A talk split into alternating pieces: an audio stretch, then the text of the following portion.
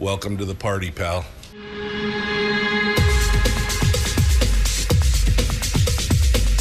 The, the Michael Dukes Show. The greed and the entitlement is astounding to me.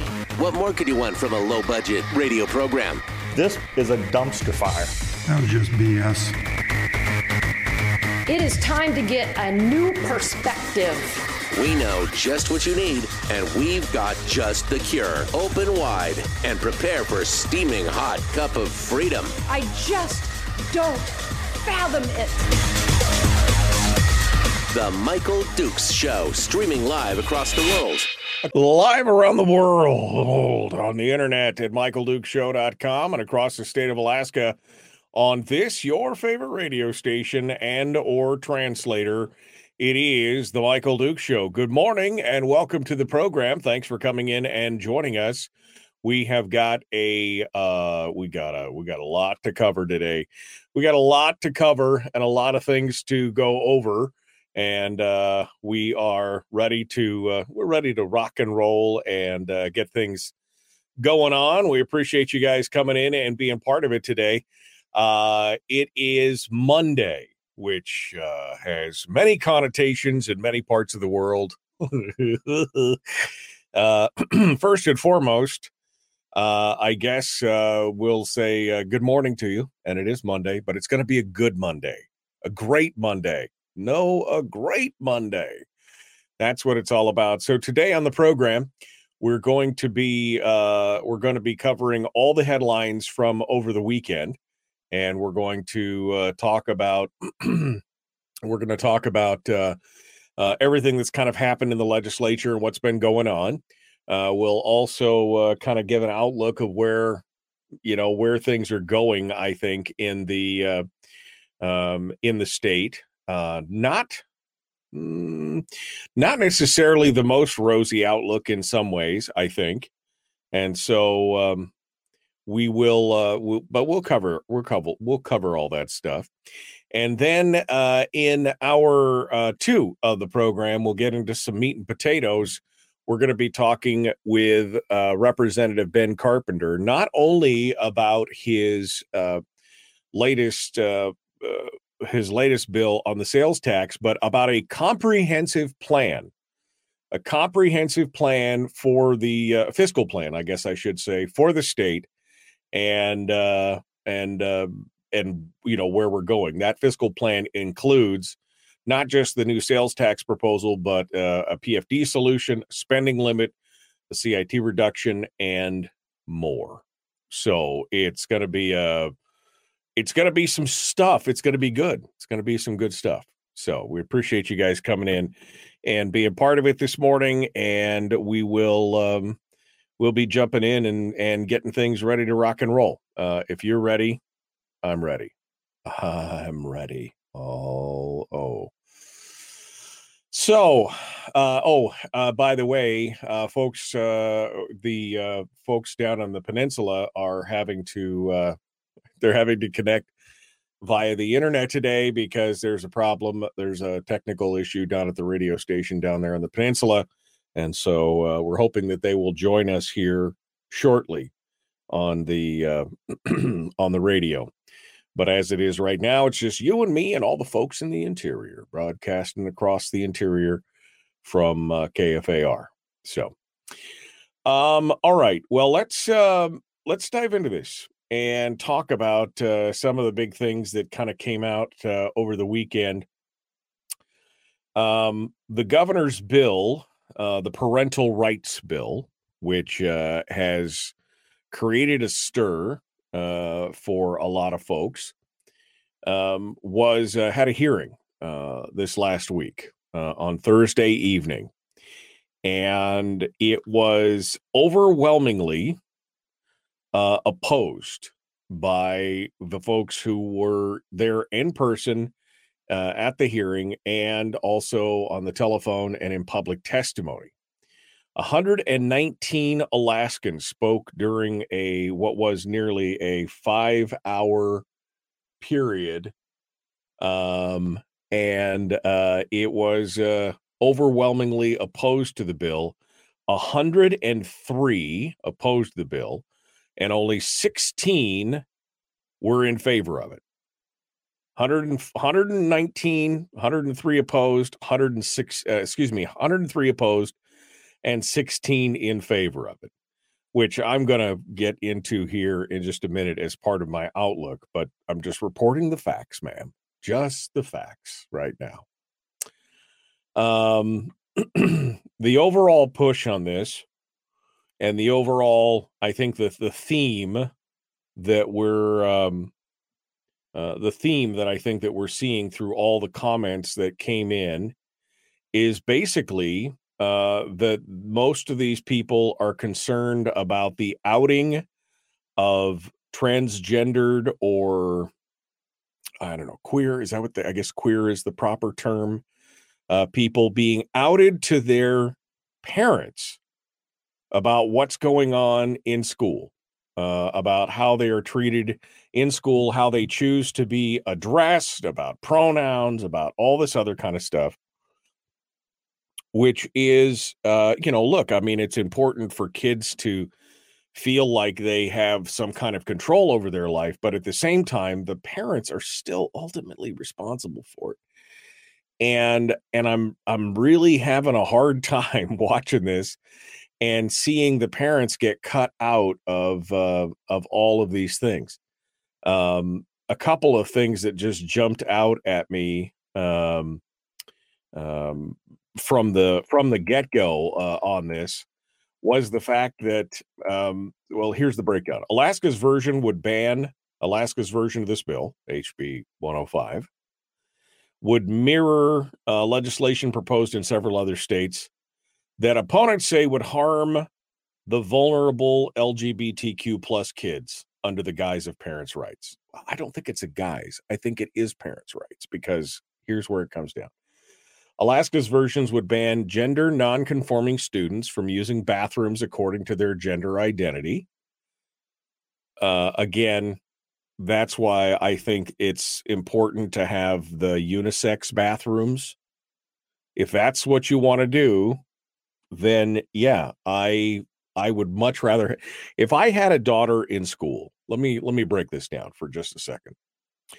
If I had a daughter in in school and there was a boy there that was a you know biological male who was confused about his identity, trying to see things, you know, what wanted to, and especially if they were in their adolescent years. Being having been an adolescent boy at one point, I can tell you that that would be um it's a very confusing time, right? I mean, you got a lot of emotions, you got a lot of urges, you got a lot of stuff flowing around in there. And having them go into the bathroom with the girls at especially at that stage in their life probably not something I'd be super comfortable with.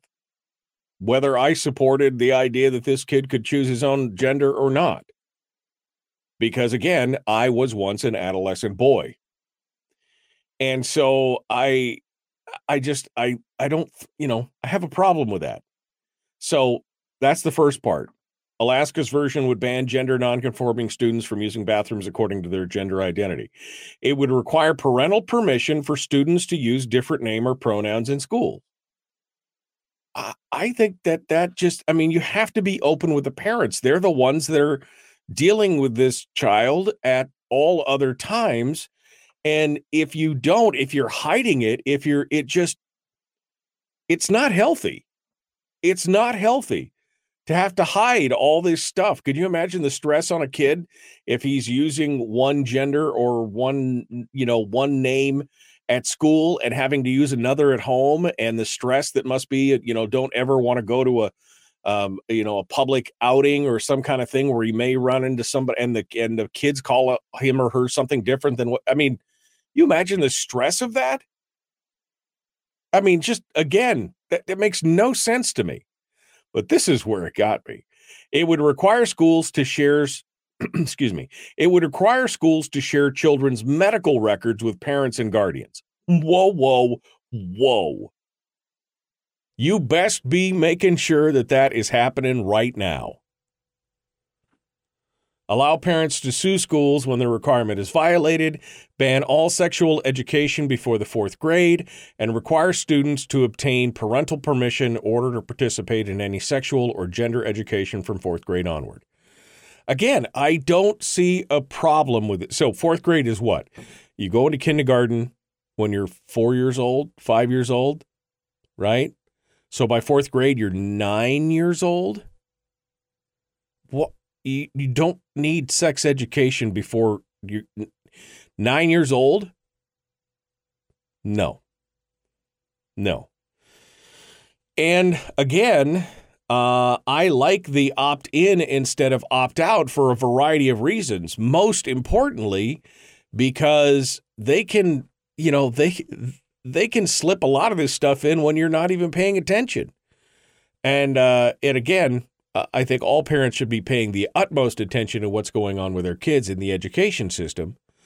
But I have always been a fan of the idea of opting in instead of opting out because otherwise you just don't know. It can get by you. But the overall testimony is that is that uh, this is going to be scary for people. That they're not going to be able to. Uh, that they're, they're that these kids are are going to be living in fear. Um, I, I saw I saw that um, I saw that uh, that comment several times in the uh, in the in the quotes from the different uh, news outlets is that there were several uh, you know several comments about how these kids are just they're fearful now they're more fearful now than they ever have been um, there was another um, comment from a transgendered man who is a teaching aide from Kodiak who addressed, the committee by phone and he said uh, he said uh, uh, that uh, that the fear is a huge part um, he said that teach. He said I've met countless people who have had to leave or been dumped on the street or have been physically, sexually, emotionally abused by unaccepting family. Again, this seems to be the common theme: is that it's the family that's the danger here. That your family won't. And I'm not saying that that doesn't happen. I'm not saying that that doesn't happen. I have a friend of mine who is gay, who was uh, who came out to his parents or whatever, and he was basically disowned now, he did it when he was older. If he'd been younger, I don't know what would have happened, but it does happen. I'm not saying that it doesn't, but to say that that's the way things are going to be for everybody, I think is disingenuous. It um, it's it's all about it's all about the fear at this point. It's all about how they feel. Um, and I think that that is I think that that's part of the problem here. Opponents of the measure say that its mere introduction has made some transgenderist children in the state feel less safe and has served as a distraction from the most important conversation about public funding for education and the state's fiscal challenges. Um, so they felt less safe. I, I don't know. But here's the problem the overall problem. Well, I guess we'll get into that here in a minute. Uh, uh, I here's the thing parents are such an important part of this entire conversation. And it feels like that many people here want to sacrifice them on the altar of letting the children decide everything for themselves. When we know as parents that children do not have the life experience to make all those choices but it's like they're trying to empower the children with all these ideas. In fact, one of the one of the commenters was um, uh, was named Apayauq Reitan, who's the first openly transgendered musher to finish the Iditarod. And they they said something that I thought was a little sh- shocking to me. Uh, they said, I never saw girls like me. By the time I realizing I was trans by researching online, I had already gone through testosterone puberty. I wish I had learned about trans people before that happened. Like you were going to stop it. Like they were going to, at that point in their life, they were going to make a decision. It, it, it again, they can't vote They can't go fight in the military. They can't buy cigarettes. They can't buy alcohol. They can't do all these things before they're the age of consent, 21. And yet at the same time, we're like, oh, you want to you want to biologically or chemically change your body, you want to physically modify it, you want to do all these other things. You know, boy, you couldn't get a nose ring before you're before you're 13, but go ahead and and clip and snip the parts or or chemically induced change. I mean, you could do that. That I mean, it, it just it, it it it just makes no sense to me at this point. It makes no sense to me. And I know that probably irritates some people, but that's just how it is. It this makes no sense to me. You are entrusted with those children for a reason because they don't have the wherewithal or the life experience to be able to make all these decisions for themselves. All right, we got to go. We're going to continue. Ben Carpenter is our guest. He's going to be joining us here in a little bit. We'll be back with more of The Michael Duke Show. Common sense, liberty based, free thinking radio.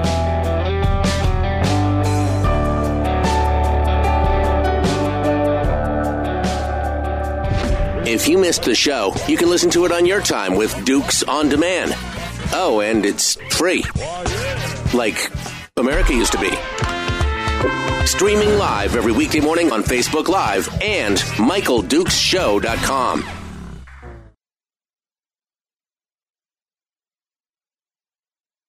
Okay, we're back in the. Um, uh, there we go. Uh, we're back in the. Uh, we're back in the deal here. Um. Okay. Um we are ready to go. And uh, let me get back over to the chat room. Let me get over to the chat room. Okay. Here we. Here we go. Go back to the top. Oof, there we go.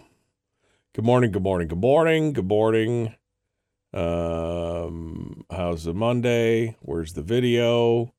Music and video should be there. I had a problem with the video this morning. There was a reset on something. I fixed it. Um, all right. You guys are killing me here. I got. Uh, okay. Uh, Brian. Um, Brian is running for the MEA service area for Matanuska Electric Association. Brian would be a good choice. Brian would be a great choice. Um, okay, and KPEN is connected this morning, so the Peninsula stations are online as well. Um, yeah, they did call in. It was 99% LGBTQ plus and teachers. Yep. Um, let's see. Time to homeschool. I'm shocked. Jen says, I'm shocked that parents are not involved at all these days. Educators are running away with the rights of parents. Parents are handing over their kids. I think that there is uh, certainly a component of that, Jen. I think that there certainly is a component uh, of that for sure. Uh, the testimony was rigged, and the legislators set up and flew people in to testify against HB 105 and set up the phone testimony. Well, I don't know how legislators, I think maybe some of the groups pooled money together and did it because it was a full house. I don't know if I've ever seen so many people in a room to testify uh, as the pictures from the ADN on that.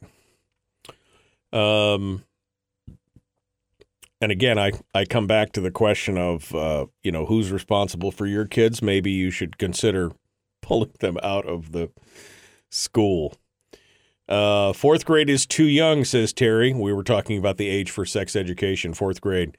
Because what is it, right? Your your kid's go into kindergarten at four or five, right? That's if I remember correctly.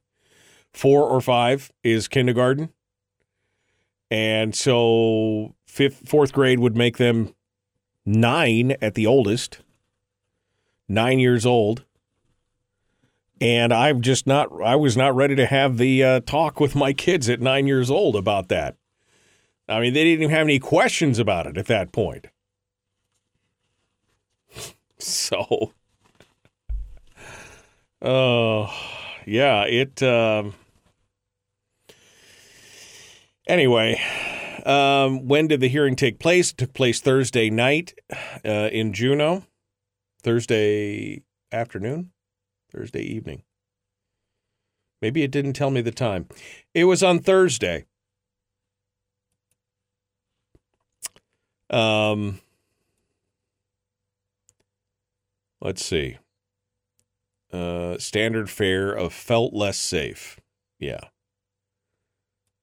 Yeah, you should not wait until next year. Debbie, somebody said they're asked to be homeschooled next year, and somebody said definitely seriously should not wait until next year, should do it today. Uh,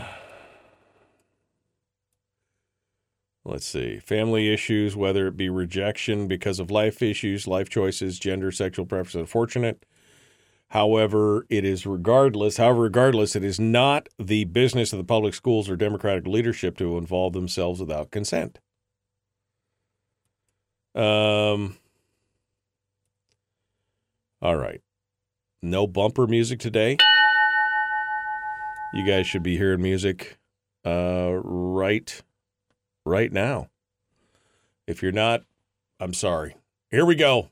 We'll, je- we'll check into it on the next break. The Michael Duke Show, Common Sense Radio.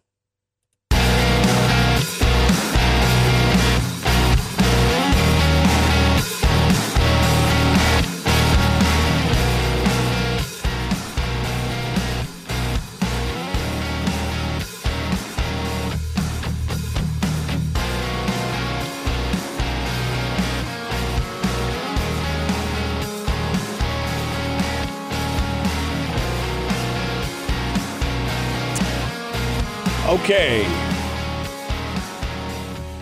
Let's uh let's get back into it, shall we? Let's do this. Um Yeah, uh, I mean this is kind of the point I was just making uh, about kids can't can't smoke, can't drink, can't get a tattoo, can't join the military, can't do all these other things before you're the age of majority be that 18 or 21, whatever state you're in. But, you know, chemical castration, uh, physical modifications, all these other things, uh, I, you know, again, I'm a little shocked that those things are okay and uh, on the table. It it concerns me. Let me just say it concerns me. Um. All right. So uh, let's uh, let's get back into this here and continue our discussions on other things that came out. So I guess mm, the Alaska House is also advancing a bill uh, to address the state's fentanyl crisis. Now I've been following the um, I've been following the reporting on this, uh, not in Alaska, not in the fentanyl crisis in Alaska, but Reason Magazine has been following this uh, closely and um, I, I, I gotta, I gotta think that um, some of this might be overblown a little bit. Now, I'm not, again, I don't speak from personal experience, so I'm sure that there are instances of this going out there, but this continued hype about the um, uh, you know all the arrests and all these other things that are going on. The the officer who supposedly got deathly sick from merely touching some i mean there's a lot of stuff going on here. There's a whole show wrapped up in just the fentanyl issue. So maybe i'll just maybe i'll just hold back on commenting on that until we get through everything. Uh, the dunleavy administration previewed the new measure uh, in october as a way to combat a staggering rise in fentanyl deaths in alaska Supporter says there's not enough harsh penalties for drug dealers, while recovery advocates say the bill is overly broad and that drug users would be swept up in the harsher sentences. Uh, the House Judiciary Committee advanced Bill 66 last week. It has three main components. Uh, according to the ADN here. It would increase penalties from manslaughter to second degree murder for distributing methamphetamine and opioids, which directs in uh, which directly results in death. Convictions would result in a mandatory minimum of 15 years and a maximum of 19. Uh, excuse me, 99. Sentence would increase to a minimum of seven years in prison for selling any quantity of opioids. And then the committee added penalties for giving uh, drugs to people with disabilities or who are incapacitated. Some felony drug convictions would be ineligible for sentence reduction for good behavior, which is known as good time. Sentences can currently be reduced by up to a third for all offenses except for murder and rape.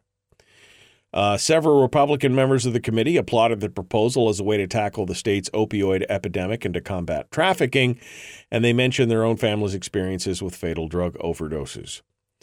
Um, so, and then the whole story goes on to talk about opioids and how, since there's been the crackdown on opioids, they've seen an increase in fentanyl deaths because fentanyl is the apparently the next uh, the next drug of choice uh, because it's a synthetic opioid. Um, and it goes on to talk about that, and it tells tells all the stories about uh, you know everything else. Uh, there was some pushback. Andrew Gray, the Anchorage Democrat, uh, questioned the need for murder convictions uh, for the offense uh, that we talked about before, you know, where somebody sells drugs and somebody dies, because it would apply a minuscule number of convictions. Uh, the court system said that there were only two manslaughter convictions for drug induced homicides eh, between 2010 and 2022. So 12 year period there. That was that was it. Progressive justice groups and nonprofits have said those laws are ineffective in reducing overdose deaths and are difficult to convict. Multiple studies have found treating the opioid crisis as a public health emergency rather than with harsher criminal enforcement have been more effective. Um, and this is where it kind of, you know, again, the thing kind of it swings around. Um, I'm more in line of finding the the the dealers and prosecuting the dealers, but finding help for the uh, finding help for the users. That's that's just me. I am not necessarily a uh, uh, I, I'm not necessarily a put them all in jail and sort them out later kind of guy. Um, even David Eastman joined Dave, uh, joined Gray, Andrew Gray, in forcefully speaking out against the matter. He said it was originally described as being about fentanyl, but he said it became something totally different. It became quote we need to have harsher penalties and that we can't have harsh enough penalties or too harsher penalties on anybody that's involved in basically cases in my view which is just an infraction dealing with an illicit substance said eastman so I guess David Eastman and I are on the same sheet of paper on this. Um, so anyway, this is uh, the four members of the House Judiciary Committee voted to advance the bill to the Finance Committee after Deputy Attorney General John Skidmore encouraged lawmakers to pass it as it's currently drafted. Uh, Gray had recommended that it be amended, and Cliff Groh, Anchorage Democrat and a former prosecutor, gave it a no referral Eastman uh, recommended that the bill should not pass. So, but it's going in there, and it's uh, it's on the way. Uh, what was the final thing that I wanted to talk about? Well, we're going to get into this with Ben. We're going to get into this with Ben Carpenter anyway. Um, his two percent statewide sales tax received its first legislative hearing last Wednesday. Uh, he, uh, the sponsor, saying he envisions it as a component of a long term plan to bring state spending and revenue in balance, which is why today, when we talk with uh, Ben Carpenter, we're going to be going through again the, all the parts of a full comprehensive plan, not just the sales tax, but as part of a larger fix, the spending cap, a fix to the PFD, a reduction in overall spending, and more. So I guess we won't. Uh, I guess we won't spoil too much of that here by going into this article from the Alaska Beacon. But it was heard, and we'll get you the. Uh, um, we'll we'll we'll get you some details here from Ben Carpenter in just a bit as we uh, as we jump through on this. Uh, finally, before we get too far along, I did want to give this piece of good news because I think that this is a, a great story. Um, and uh, not just because he's an acquaintance of mine, but I think this has been a good, heartwarming story from the get go. And it's finally looks like that it has had its happy ending. It's been a long journey, but after four months and one painful, painful missed opportunity, Patrick Holland of North Pole has had a heart transplant. It was successfully completed on Friday, according to Haley Holland, his wife, who spoke to uh, KTUU. She said he's doing better. He said it's hard to, it's a hard question to answer because he's in such bad shape, but he's in such bad shape because he just had a heart transplant. Uh, she said the heart is doing well inside his chest. He still has a balloon pump. Uh, he also has an external pacemaker to help the new heart beat. So, step by step, as these supports start to be removed, that is when we start to see the real progress. And like I said, he did get the ventilator taken away, and that was huge. That was really big. Uh, for those of you who don't remember, uh, he was on the list for the heart transplant in December, and he was originally called on December the 22nd, but an ice storm prevented him from flying into Seattle, and he couldn't get the heart, and they had to skip over him. So then he relocated down to Seattle and has been staying with uh, folks down there, waiting for that call for when the next time came. And it came on Friday. And now Roger Holland, uh, excuse me, and now uh, Patrick Holland, not not Roger Holland, the former senator, but Patrick Holland from North Pole, now has a new heart. Uh, all four of his children are down there uh, with uh, his wife Haley in Seattle and uh, there he's recovering. So fingers crossed that this all goes well, and that uh, he's able to come home. He's hum- able to come home shortly, maybe another 5, 10, 20 years. Uh, and Haley wanted to stress the importance, and both Haley and Patrick wanted to stress the importance of organ donors. They said there's no more noble thing to do when you know that your time on this earth is limited than to pass on the resources that the organs have been that you've been blessed with your entire life. So, Patrick and I, we just plead with everyone to become or- organ donors. It's giving Patrick and I the opportunity to have 5, 10, 30 years together because of Andrew, referring to the donor heart, and his family. So, we are organ donors, and we ask that everyone else become organ donors. And it's good to see uh, that this has finally come to fruition. So, that's it's a good news story for the day. We needed a little good news for the day, didn't we? All right. We're coming up. We got more coming up. Don't go anywhere. The Michael Duke Show continues. It is your home for common sense, liberty based, free thinking radio. We'll be back with more right after this. Don't go anywhere.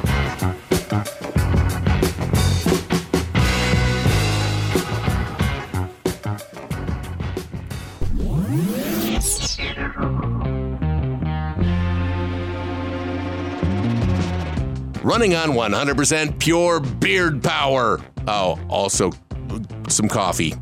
We dip our beard in coffee. Ha, nice beard. The Michael Duke Show.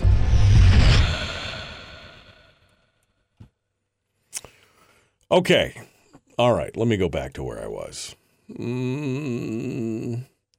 You guys, you guys heard that music though, right? You guys heard that music? Oof. No music. Turn it up.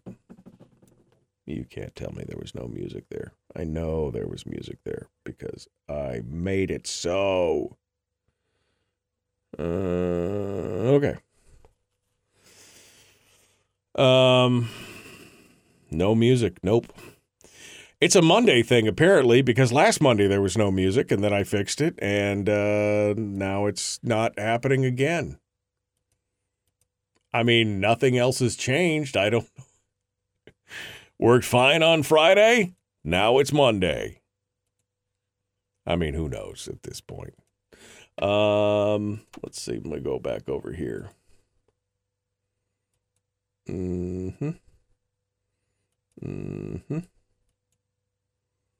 Mm, boom. How about that? Let me see that. There was I just there was a second choice. I haven't ever chosen. So let me check that out. You guys could tell me if you can hear this.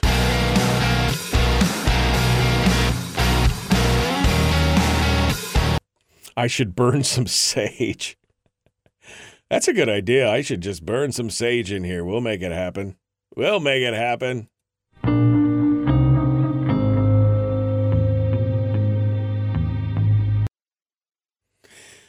Yeah, so it's it's showing up, but oh, now you hear it. I don't know. Yeah, I must have sacrificed a goat. I don't know what was going on. I uh, I held my mouth just right. It's one of the reasons why I hate Windows 10. I just want to say that. And Windows 11 is not going to be any better. That's a personal nerd attack right there, baby. Personal nerd attack. I'm a little frustrated by Windows. Uh, why does that? Everything's breaking this morning, man. There we go. That's better. Okay. So, you guys have been verbose this morning. I just I had to scroll through a bunch of stuff to get to the end here this morning. Um 91 pages of written testimony all in favor of HB 105. So, I just looked through 90 uh, just looked through 91 pages of written testimony, all were in favor. So apparently all the emails don't matter now. Everybody's got to be in person or um, or you've got to uh, be on the phone. Apparently, that's what it's all about.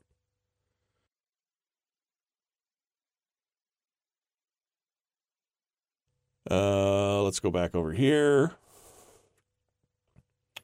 Targets poor people.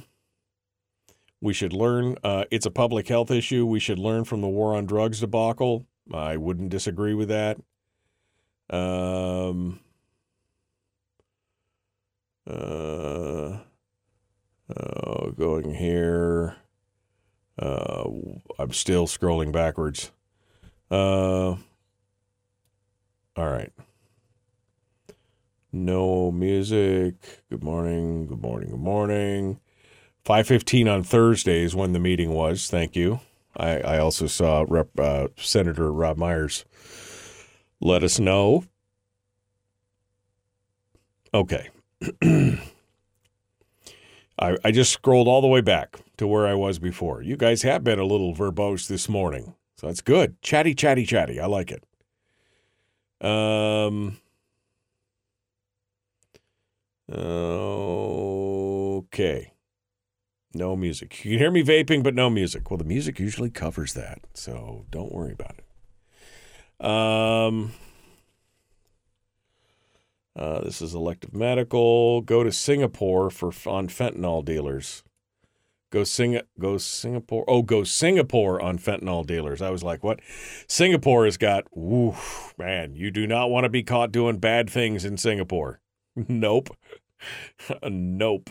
It absolutely that's a full-on nope right there. Um good morning, good morning, good morning. Uh, Rick says 106,000 deaths in 2021 and still going up, according to so the National Institute on Drug Abuse. Um, wonder how many legislators will vote against it. I wonder how many legislators will vote for it simply because Eastman is against it. there I mean, everybody's got to make their own choices. Um, uh, say LSU King County averaged 17 deaths each week in King County due to fentanyl, just one spot in the community. There we go. Uh, Ghost in the Machine Mondays. That could be, that's Machine Mondays. That could be it right there. It's all good. All right. Oh, coming down to the, coming down to it. That's not true, says Chris. He says none of the testimony matters. Doesn't matter if it was written or spoken. None of the testimony matters. All right, thanks. Here we go. The Michael Duke Show, Common Sense Radio.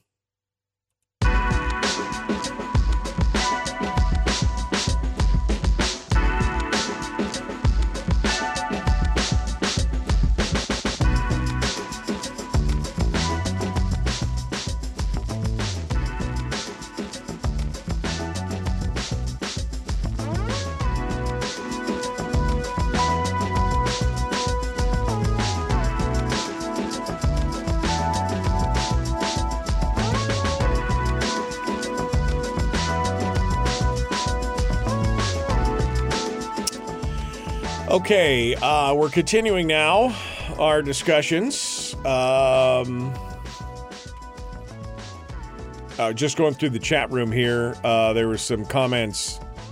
Uh, Senator Rob Myers said the emails, because somebody commented, said they just read 91 pages of emails about HB 105, which was the, the parental choice bill. And they said it looked like it was overwhelmingly positive. Rob Myers says the emails were against 105 in about a three to two ratio. So still, still high. Uh, Melody said she was uh, on hold for four hours that night trying to testify. And this kind of speaks to what I wanted to go back to on the outlook. Um, and when I said I wanted to look at the outlook of the state of Alaska uh, in general, uh, I think you know we're we're seeing it here. We're we're being, mm, I want to say we're being bl- we're being bludgeoned. We're being beaten down in a lot of ways. Uh, you've seen it in the uh, reducing uh, the the reduction in voter turnout. How that's been going on. Um, and and this has been this is not just a one year issue. This is an issue that has been going on for the last 15 years now, 12, 15 years. As America has become more divided, uh, uh, you know, divided and divisive and polarized, we're seeing people who are, um, you know, we're seeing people who are in the middle of this who are, you know, probably not necessarily all the way on the right or not necessarily all the way on the left. And they feel like they're in the middle of this huge game of tug of war.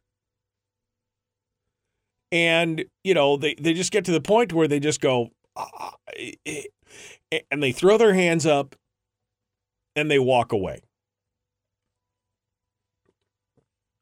Which leaves more people on the on the far left and on the far right tugging even harder on those that remain.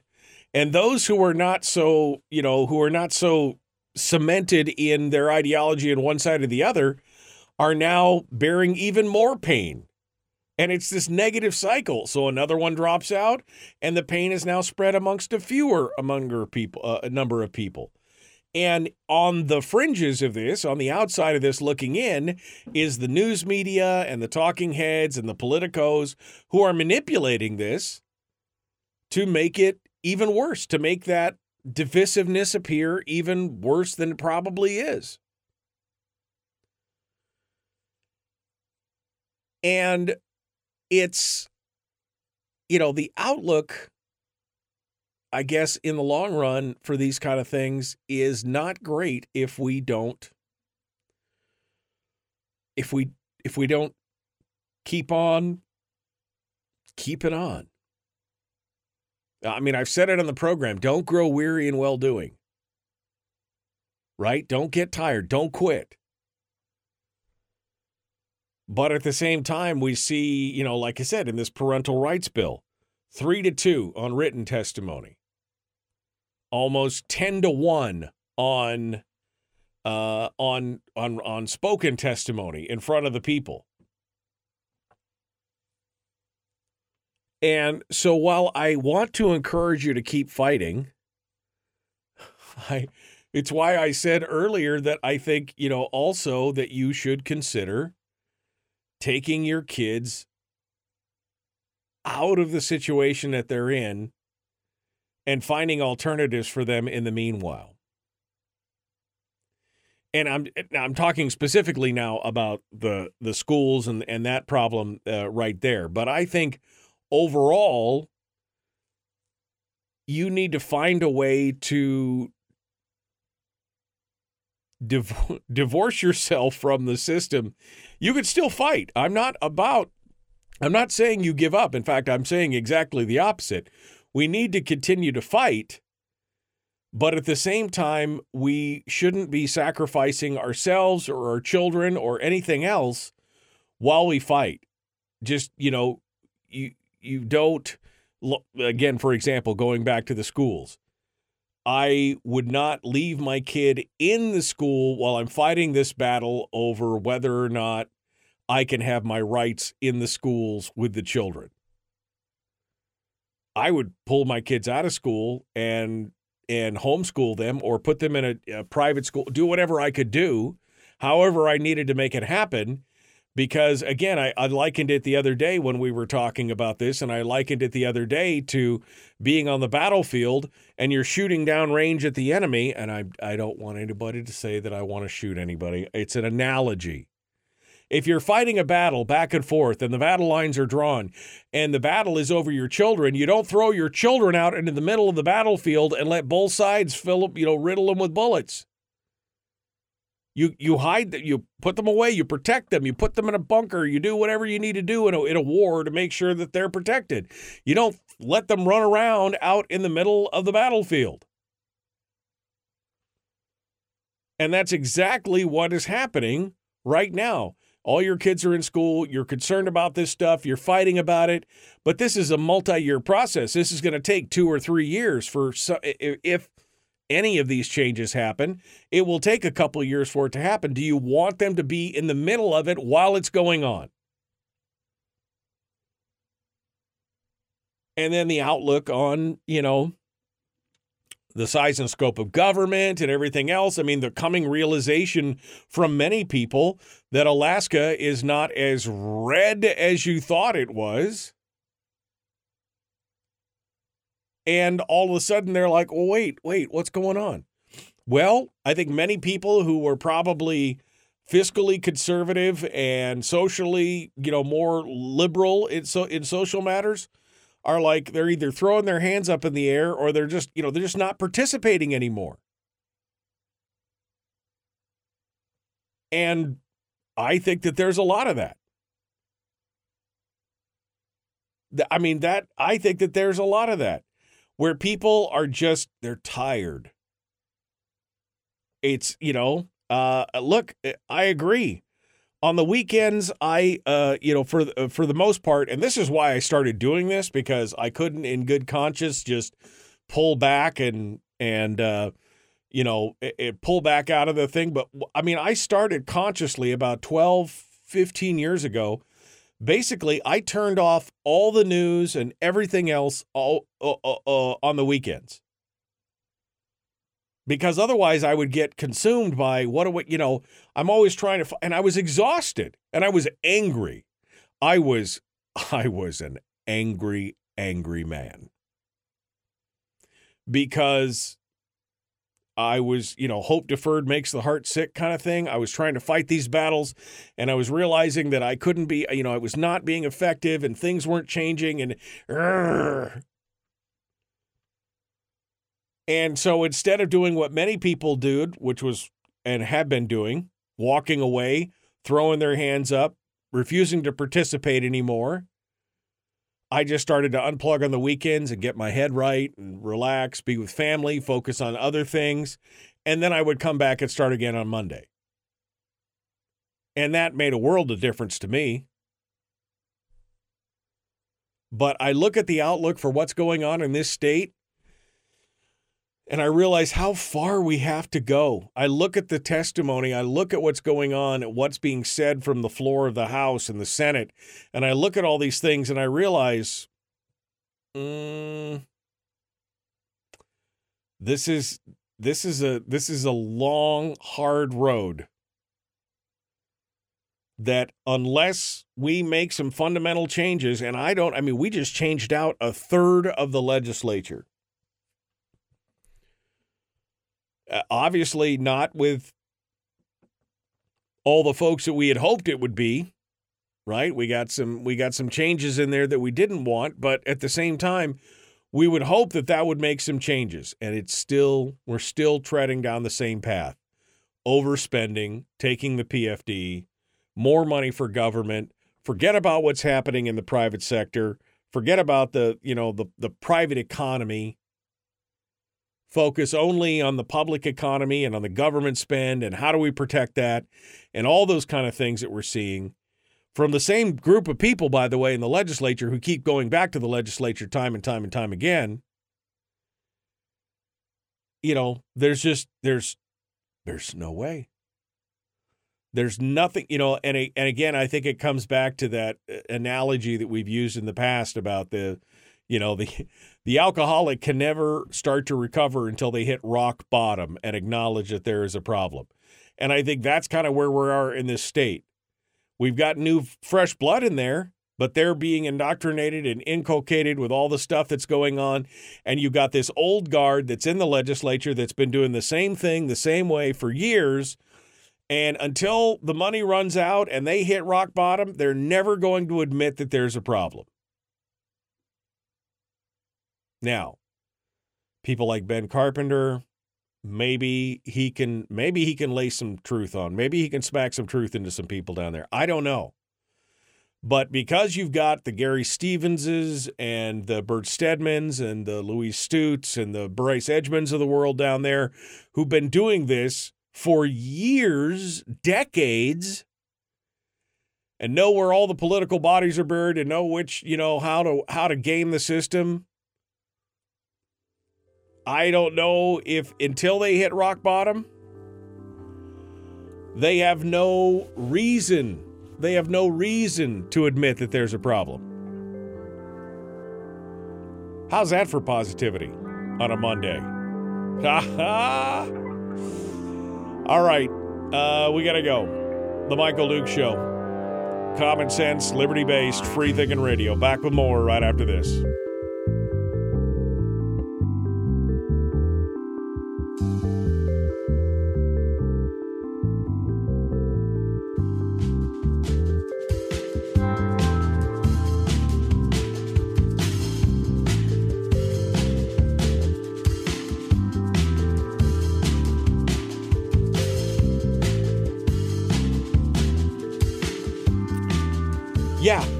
And they're going to get a pay raise to boot. You're right, Brian. They're going to get a pay raise to boot.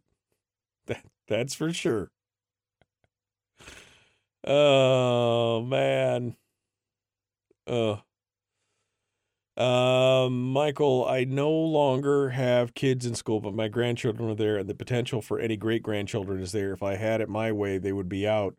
But that's not my decision, says Tony. I know my wife and I were just having this discussion about some of our kids, some of our older kids, and decisions uh, that uh, one of my kids is making. And it's not that they're bad, it's just that they're not decisions that we would have made. And I looked at her and said, We did what we could do. We did the best that we could do. And if it's not a decision that we would have made, you know, they're going to have to, they're, they got to learn right? They got to learn from their own. That's how, you know, they always said experience is the best teacher. They just never fi- they just never finished that for you. Experience is the best teacher, especially when it's somebody else's experience, right? I can watch somebody go into a kitchen and lean on the, you know, be talking and lean down and put their hand on the stove on that hot burner and see them burn their hand and know not to put my hand on that burner. That's experience is the best teacher. Especially when it's somebody else's experience. I don't have to go through the pain to figure it out. Uh, Sandy says, Unfortunately, I'm right. And they're all laughing all the way to the bank. So why should they care? Uh, you know, they're getting out of it what they want.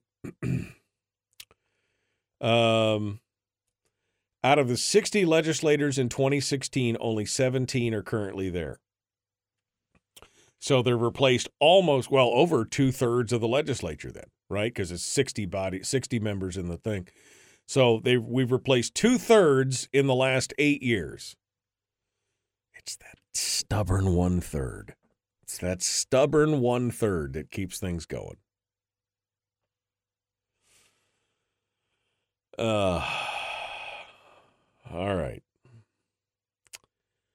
Um, Michael, you're on a roll. Well, well, I'm just I'm calling it like I see it. I mean, as I read the paper and I read the comments and I read the test, the public testimony, and I read all this stuff, I just realized, man, I just feel like I want to pull into my shell and yank the doormat in at the same time. The welcome mat, just yank it in.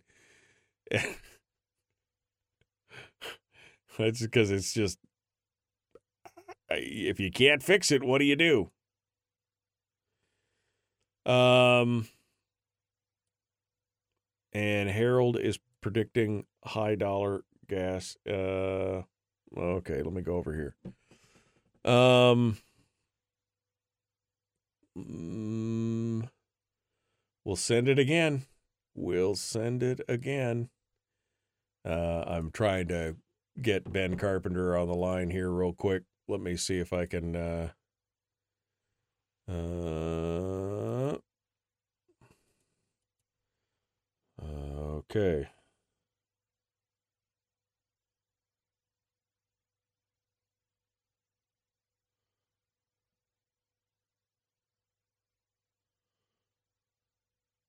All right.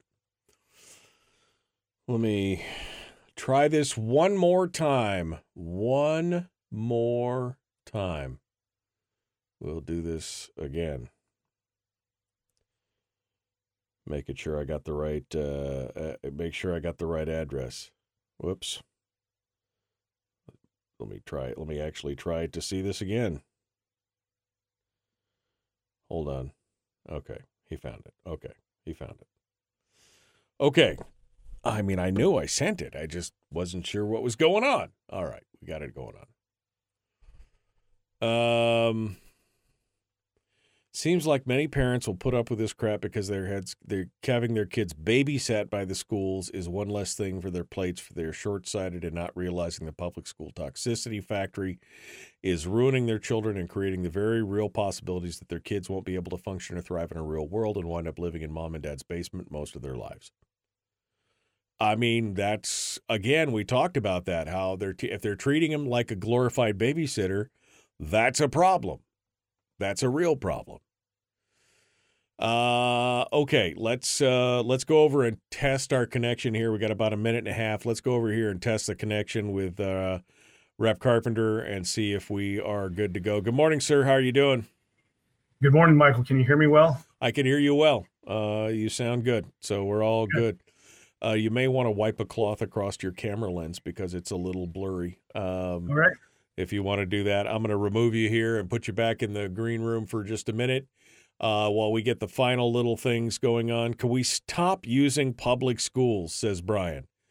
Can we stop using public schools? They're not. They are government schools. That's true. That's that is that's a truth. No doubt about it. That is a truth. Um I mean you're not you're not wrong. You're not wrong about that. Um, I warned about this with Common Core. Meanwhile, countries are pulling off the U.S. dollar as standard currency in international transactions. Uh, I saw that the BRIC nations were getting together again, and they were starting to talk about that. It's uh, it's that's a scary proposition. If the world is no longer, if the dollar is no longer the world's reserve currency, you're going to have some problems, folks. We're going to have some real problems. All right, here we go. We're jumping back into it. Representative Ben Carpenter, our guest, The Michael Duke Show, common sense, liberty based, free thinking radio. Like and share, like and share, like and follow. Here we go.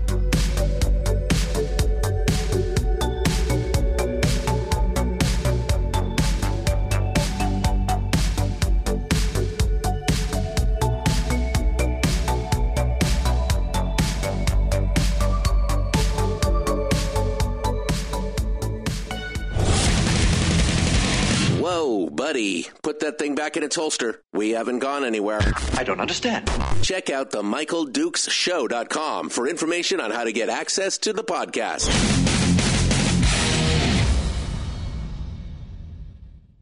Welcome to the party, pal.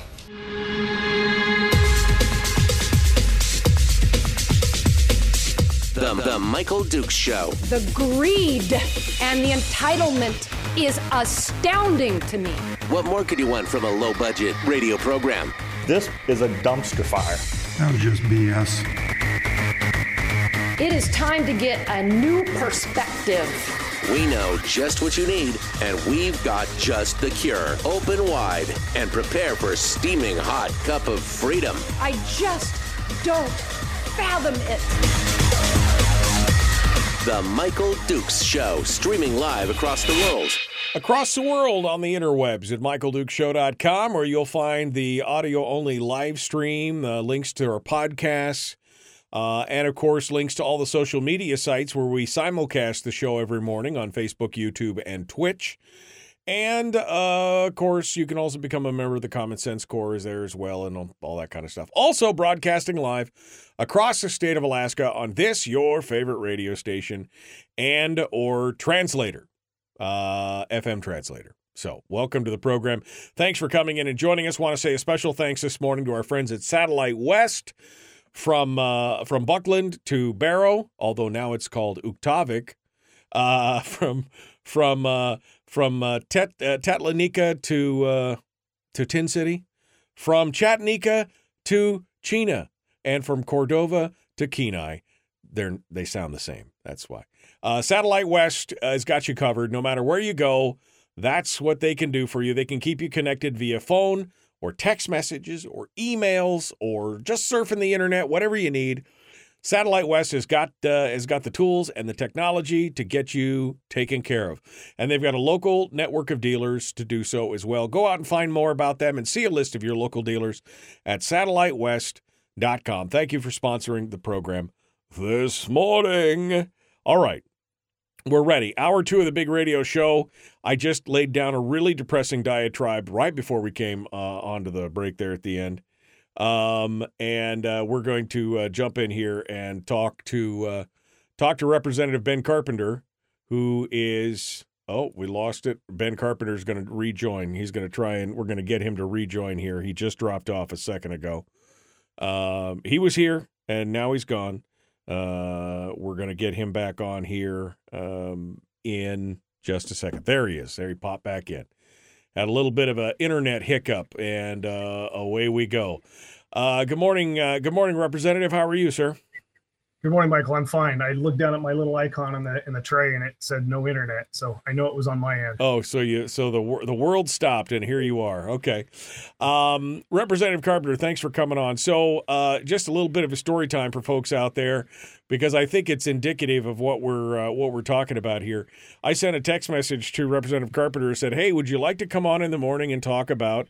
Uh, your new sales tax bill. And he said, no, but I would like to come and talk about a f- comprehensive fiscal plan that includes a sales tax, a fix for the PFD, a cut to the CIT, uh, a spending cap, a spending limit, all this. Uh, it, it, and, and I think this is indicative of the overall thought. This is not just a it's not just a one issue deal. Uh, and I know you're taking a lot of heat because you've proposed a tax bill as a Republican, and there's some anger and heat in that.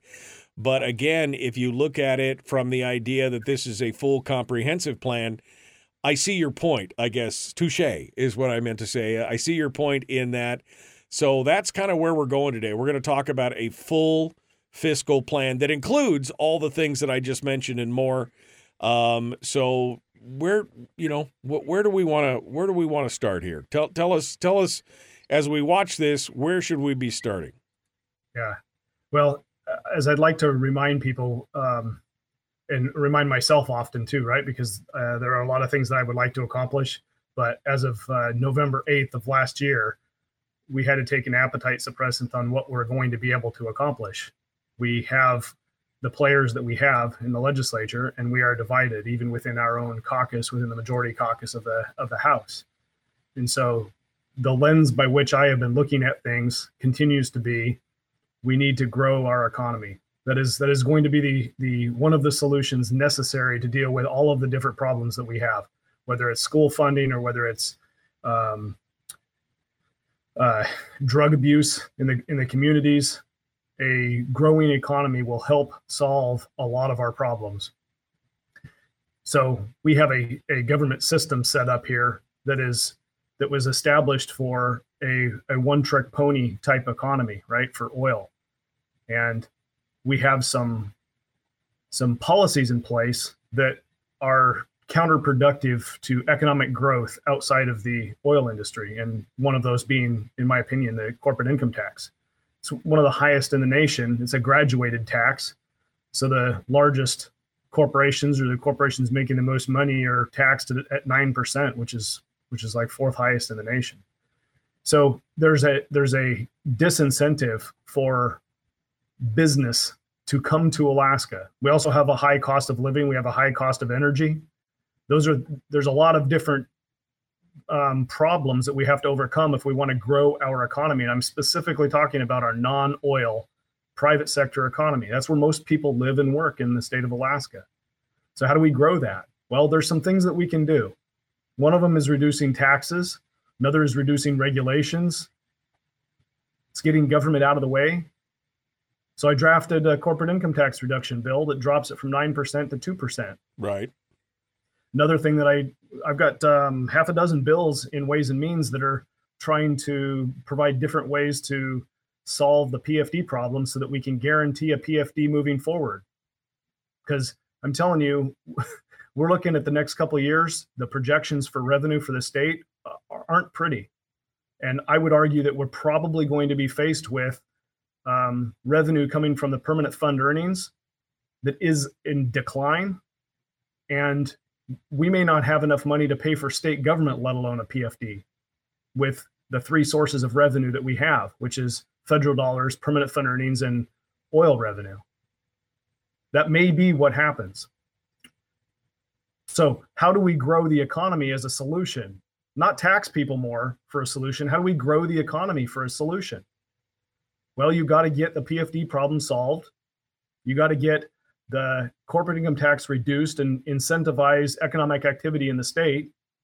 And you got to do that in a divided legislature that's a challenge. So yeah, you you look back at the fiscal policy working group in a bicameral, bipartisan manner to solve the problem, and that's what I've done.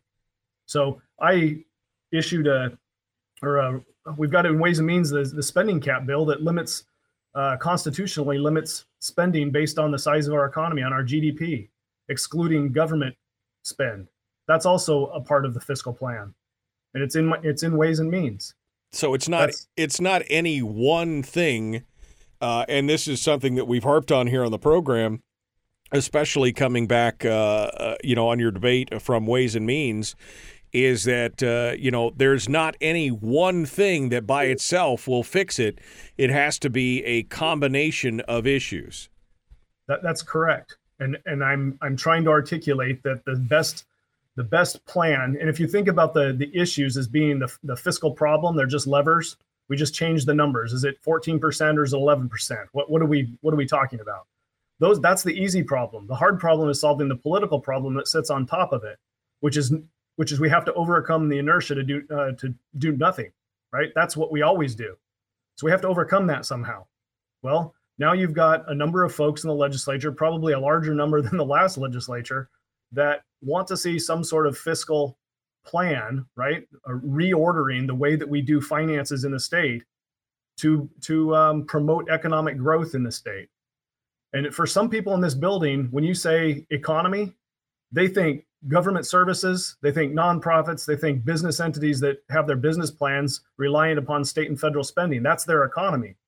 Well, our our most people in Alaska work in the non-oil private sector economy. Right.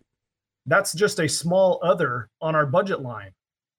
We we don't really consider how to grow that piece. It just is there and it's it's largely insignificant. So how do you how do you grow that portion of the economy when the decision the decisions that you made in the legislature have nothing to do with promoting that?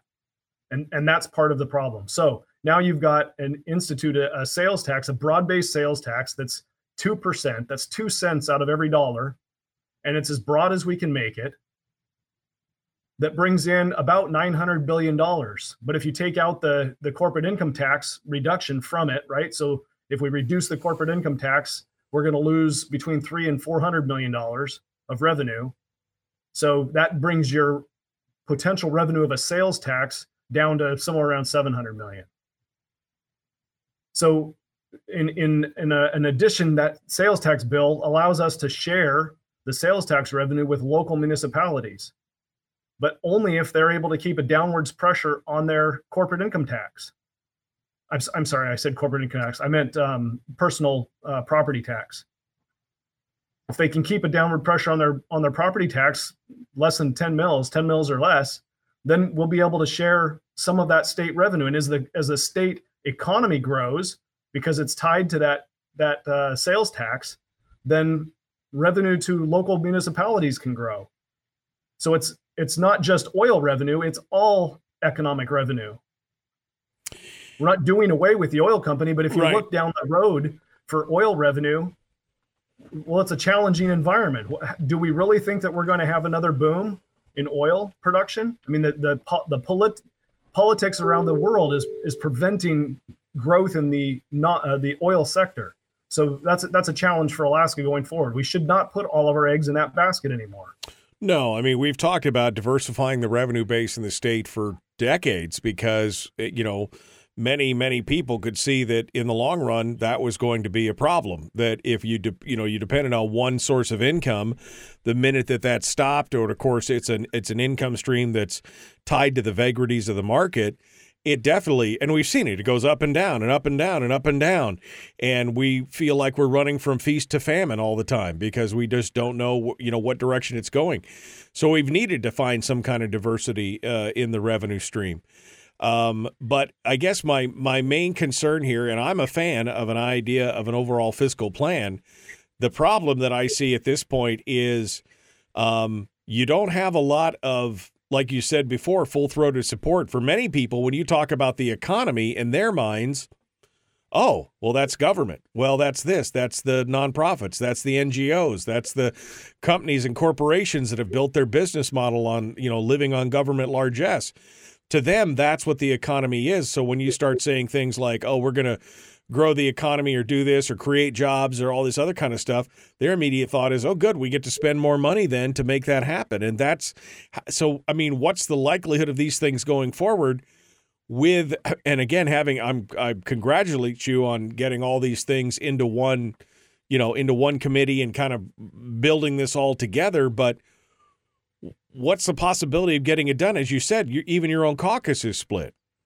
Yeah, well, um, some of my approach has been to not make this all about me and my bills, right? I I have to I have to take the leadership position and say, okay, follow me. I'll put the bills out there, but they don't have to all be mine. The spending cap bill is not mine. That's Representative Stapp's, and it's a a uh, companion bill to um, Representative or sorry Senator Kaufman's in the Senate. Right? I've said from the very beginning of this session, if you have ideas, Right. put them forward and we can have a conversation about it and model it and see if it's going to to benefit the state going forward. It doesn't have to be my plan. It can be our plan. But we've got it we have to do something. And that you know I'd, I'd also just like to, re- to remind our listeners that the price of freedom is eternal vigilance. We we can't we can't stop participating we have a structure created in our government that's an imbalance. We have a, a government lobby that is very, very strong in what happens down here in Juneau. Most states have a conversation about spending or um, revenue, and that largely circles around taxation, right? And there's a private sector lobby that says, in order for us to grow and, and maintain our economy, private sector economy, we need low taxes. We need to reduce the regulatory burden. We need infrastructure that helps us uh, helps the private sector work, and we need low cost energy. They, the government sector doesn't need all that. They just need a steady source of revenue, and they can suffer through lack of infrastructure and they can suffer through high costs of energy because they just take the money from somewhere else. Right. We Well- don't have that private sector lobby that's effective down here in Juneau. How do you grow that? That's part of the equation, right? Right. We have to be able to grow that private sector lobby. I I say lobby because lobby usually has a, a, a negative connotation, but influence, if you want to use the word influence, we've got to be able to have businesses influencing what's happening down here. And largely, it doesn't really matter because the, the, the government is spending money that does isn't tied to private sector influence. Ben Carpenter is our guest, The Michael Duke Show. We got to go. We'll be back with more in just a moment.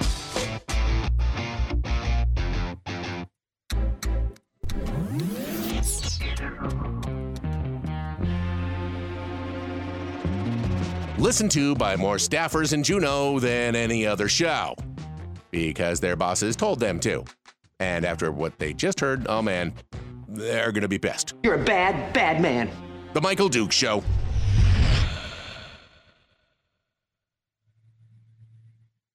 Okay, uh, in the break right now, Ben Carpenter is our guest. Um, all right, refresh it for me here, Ben. Um, so the recommendations from the fiscal policy working group were a spending cap, um, some moderate cuts throughout government, uh, a refactoring of the oil taxes, right? Uh, bringing uh, bringing some more of that to the table, um, fixing the PFD issue, uh, and um, and a, and some kind of broad based revenue. Uh, what did I miss? I missed one because there was so another one was a healthy healthy capital budget. I'm, I'm I pulled up the report. yeah, pulled up the yep. us through it, right? Um, budget reductions were on there. That's Yep. not part of my plan. Budget Yep. reductions are. That's a that's a recognition that this legislature is not about cutting budgets. Yeah, because I mean that's something that hasn't even been mentioned at this point. Although that was part of the plan was that it there needed to be, and this was a plan again that was signed off by the most diverse group of folks in the legislature, that they all agreed on. Okay, we need to have some minor cuts as well. Yeah, Resi- resilience to fiscal stress, um, a transition period to be able to do do Right. what it is that we're trying to do. Couldn't all be done in a day, right? yeah, c- constitutional budget reserve reform. Those are some of the the other additional things. But yeah, constitutional certainty for the PFD is one of the big ones, right? Yep. So, and and I would just argue that that the healthy capital budget is a um, the devil's in the details, right? Are we spending capital on government?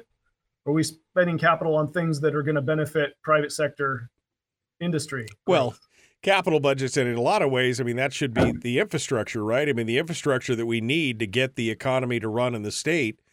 Uh, and if we're not focusing on that, then we've got a bigger issue. Yeah, but is that replacing a building for DOT or building a new school? Or Right. is that building building a hydroelectric dam somewhere that produces uh, lower cost electricity? Right. What is it that we're talking about when we say capital spending? Right. The government lobby is going to look to taking care of the government.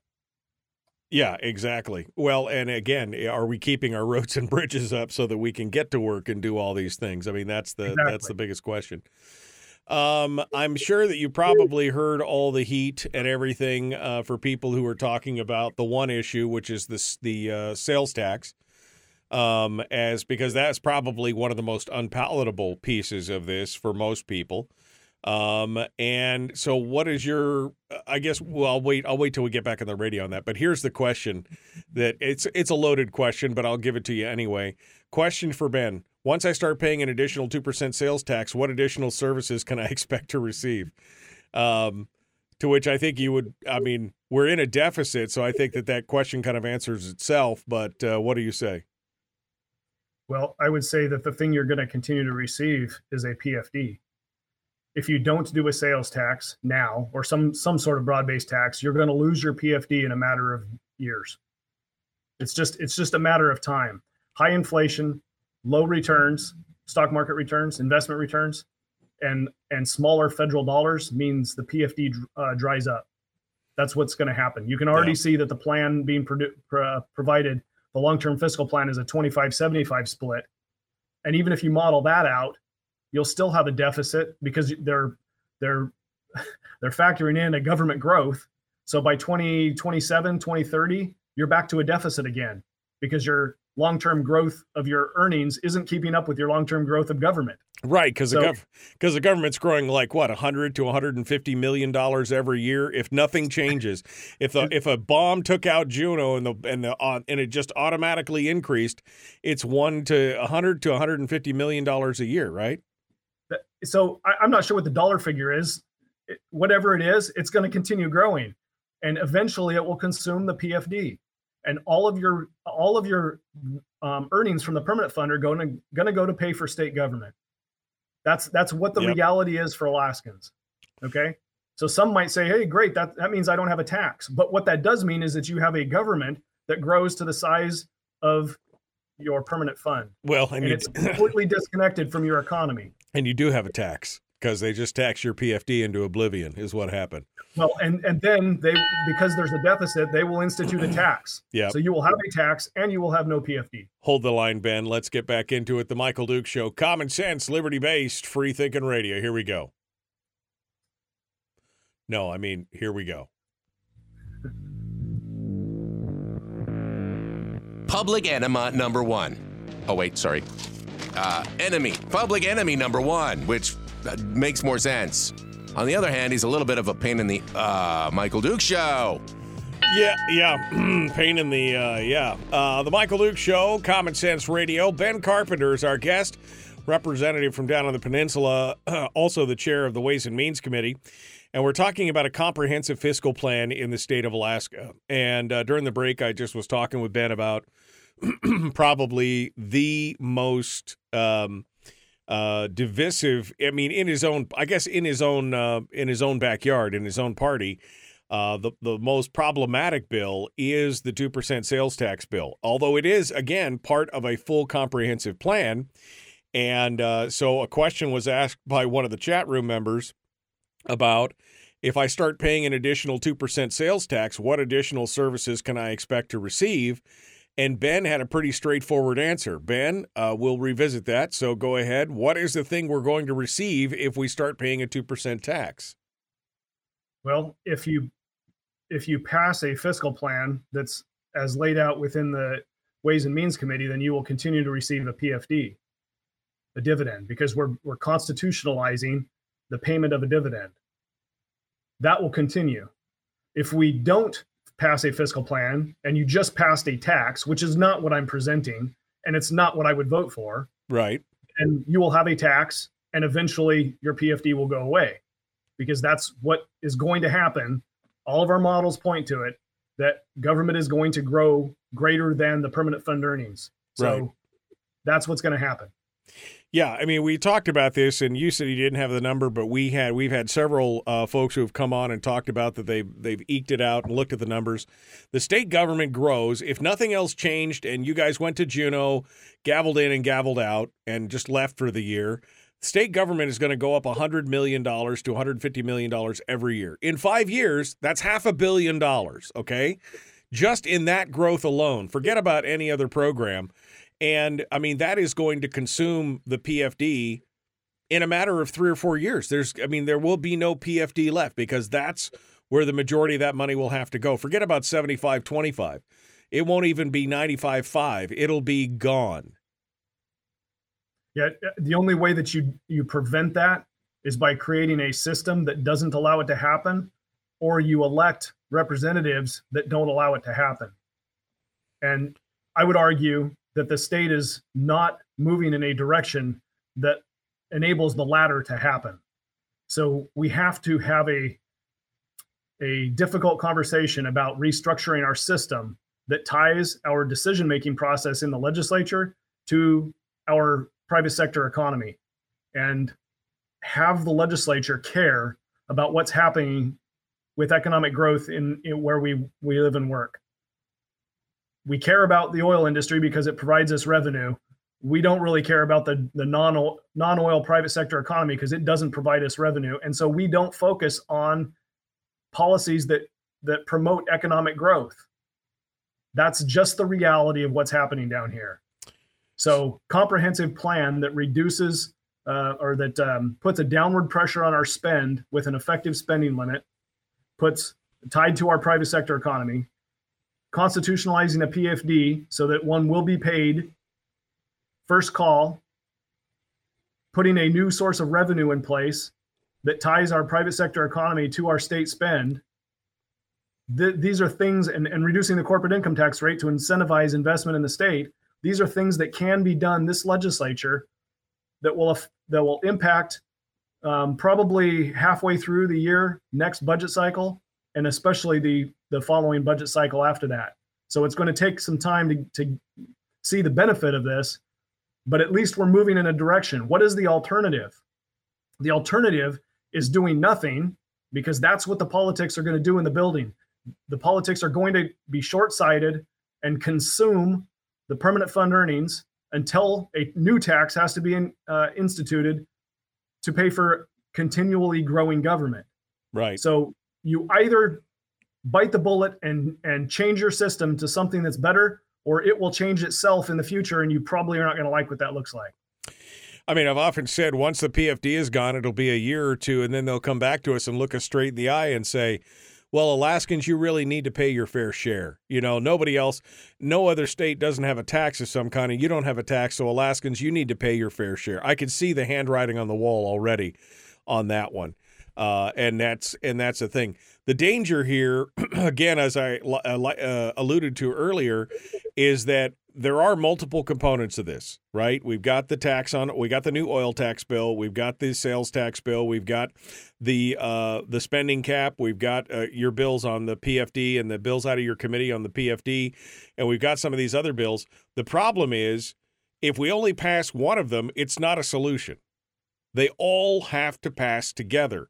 Is there consensus on that in any way amongst your colleagues from either side of the aisle at this point? there is consensus among uh, some members, but I, it's unclear to me whether we have enough votes in both bodies. My guess is we don't. We're working on that, but because the because the solution requires constitutional amendments, that threshold is not just a simple majority. Right. Okay, so we need two thirds of the legislature to say this these five bills. We can we can narrow this down to a minimum of five bills and I say bills, pieces of legislation. They'd be two two resolutions and uh, three bills. That's what we can narrow it down to, and we would have to have that conversation. I've already said there's like a one percent chance that we're going to get that done this year, this right. this session. Right.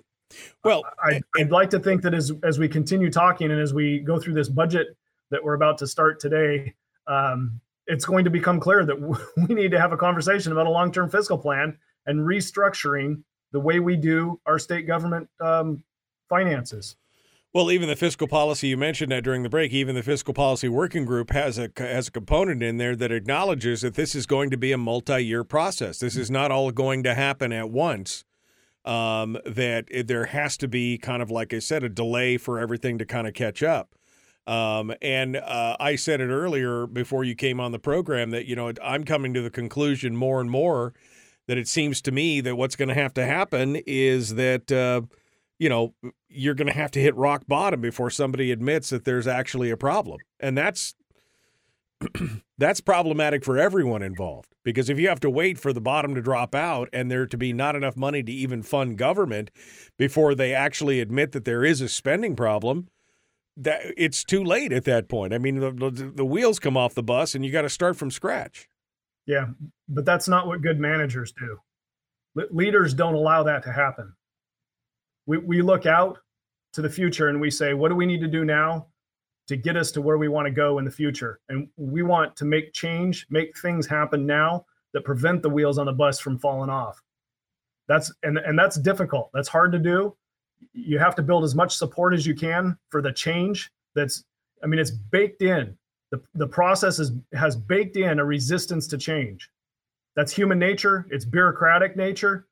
It's just the, the challenge is finding the leadership, the the the language, the the the influence to make some change happen that's for the benefit of the the politic, the, the whole body, right? I'm not speaking all of right. Alaska. Right. Well, especially since, as Rob Meyer says, the current system rewards legislators at this point who spend more that seems to be the you know that seems to be the uh, the reward factor there again is something you know when you're disconnecting the public economy the government spend from the private economy that's the scariest thing there is when they have their own set stream of revenue and can grow to whatever means that they want and then can go back and tax the populace on top of that that's a scary situation because at that point i mean people will eventually just pull the plug and leave and then that just continues to spread that burden to a smaller and smaller group of people. It's a negative feedback loop.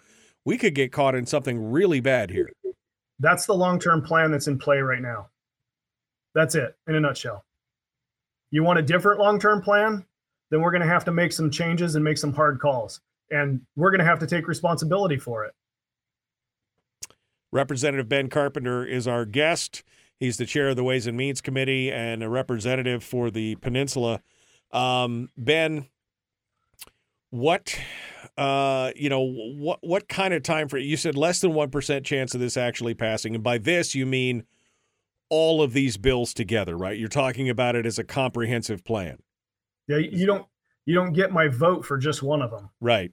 So, can you give us a, you know, what you would see as a feasible timeline for this to all come to fruition? I mean, are we looking at uh, you know, next year for the end of this session, or is it going to take multiple sessions?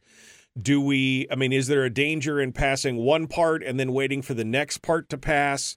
You know, because if you can't get them all passed in one session, then it's piecemeal. So, I mean, talk to talk me through the time the timeline here. Yeah, well, I would I would argue that the the evidence um, that we have before us right now, we're talking about a fiscal policy working group report, and that that um, group met in 2021, summer of 21, and we're just now having a conversation about it. There are there are politics involved, and there are uh, human human um, emotions and human thinking involved that just require some things to marinate before you can actually put them on the on the grill and, and cook them up. So, do I think we can get it done in the next uh, four to six weeks? Possibly. Where there's a will, there's a way. Do I think that it's more likely that we end up taking multiple sessions to do this? I think that's probably what the body is going to end up doing because committing to something is a is a hard thing to do for people. So does it does it mean that next session, which would be in, a, in an election year, makes it harder or easier? I don't know. Probably makes it harder, but heck, we've never had an election where a fiscal policy uh, long-term plan was actually in play. So what would that mean to voters when they're asking questions of the next election cycle? Did you or did you not support the long term plan? I don't know. What would how would that impact the next election? Right. Right. Maybe maybe the following session, the first session of the next legislature is the soonest that we're going to be able to work on this. Right? Change the players. That that next election, if a fiscal plan, long-term plan, I mean, the reality is after the next election, we're looking at no PFD. Right. Uh, if the numbers play out the way that we way that they could with high inflation, low oil return or low oil prices, low returns off the earnings of the permanent fund, we could be looking at no PFD after the following election. Uh, ben Carpenter's our guest. We're going to talk priorities and final thoughts here when we return. Don't go anywhere. The Michael Duke Show continues. It is your home for common sense, liberty based, free thinking radio. Back with more right after this.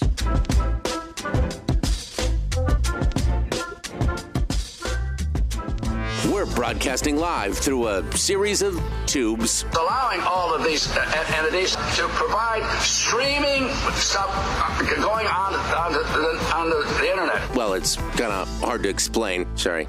Streaming live every weekday morning on Facebook Live and MichaelDukesShow.com.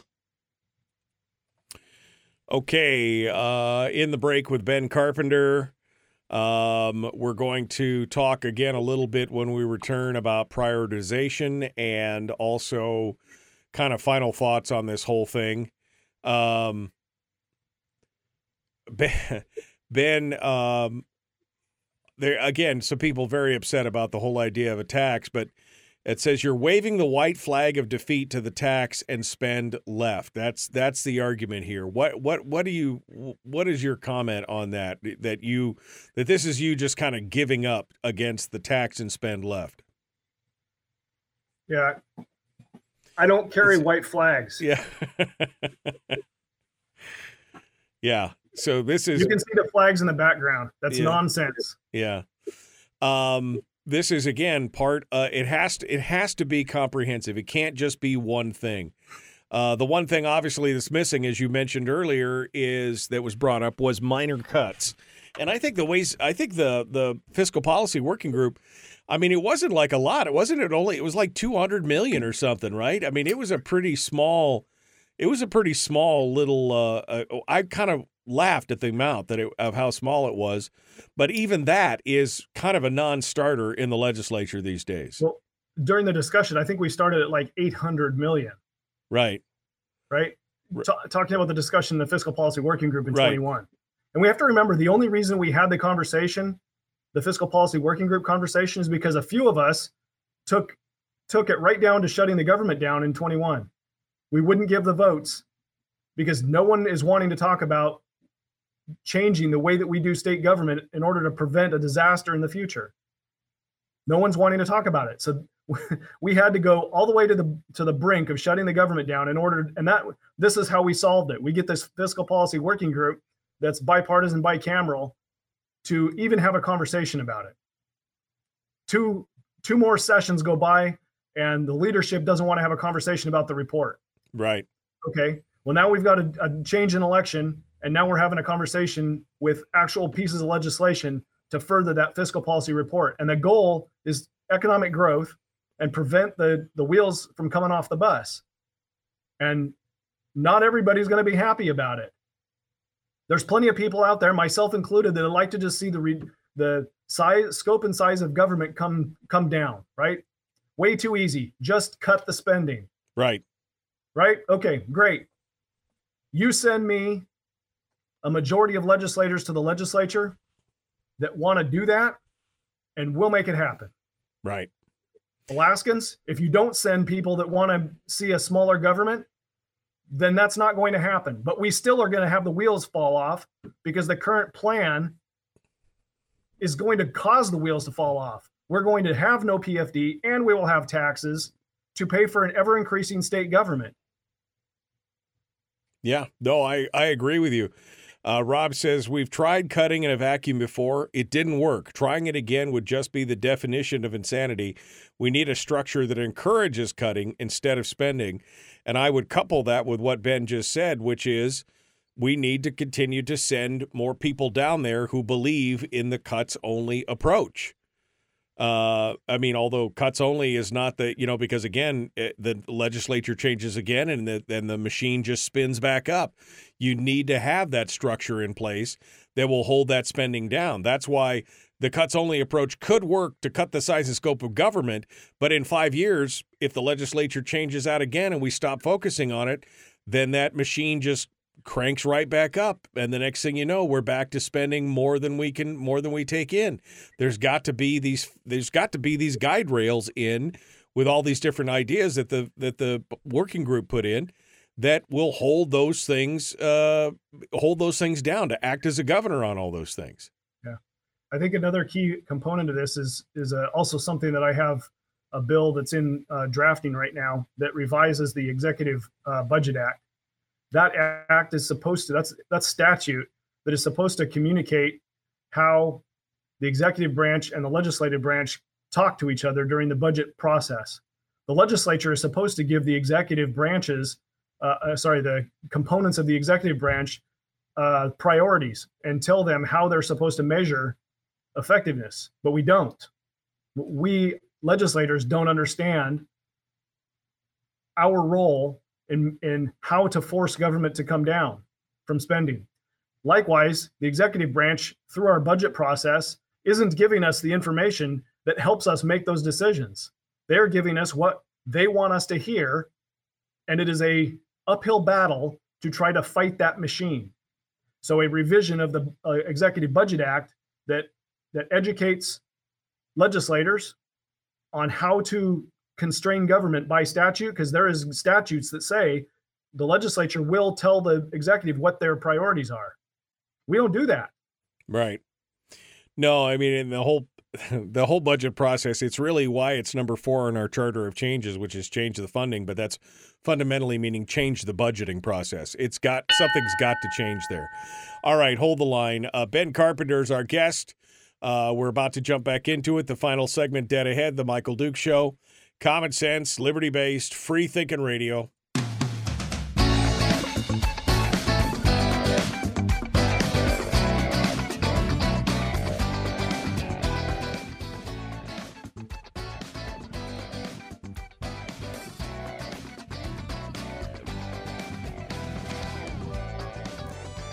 All right, we're continuing now. Ben Carpenter is our guest. Uh, we were going to talk about priorities and then final thoughts here. Ben, so of all the pieces and parts, there has to be some prioritization. And, and to me, as you look at each one of these pieces, they're all obviously important as a whole, but some to me are more important than others.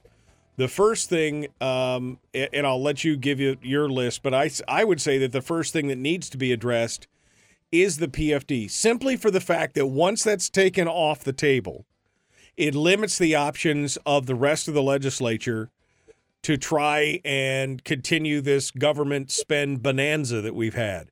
Right? It it forces them to it forces them to acknowledge that there is a problem.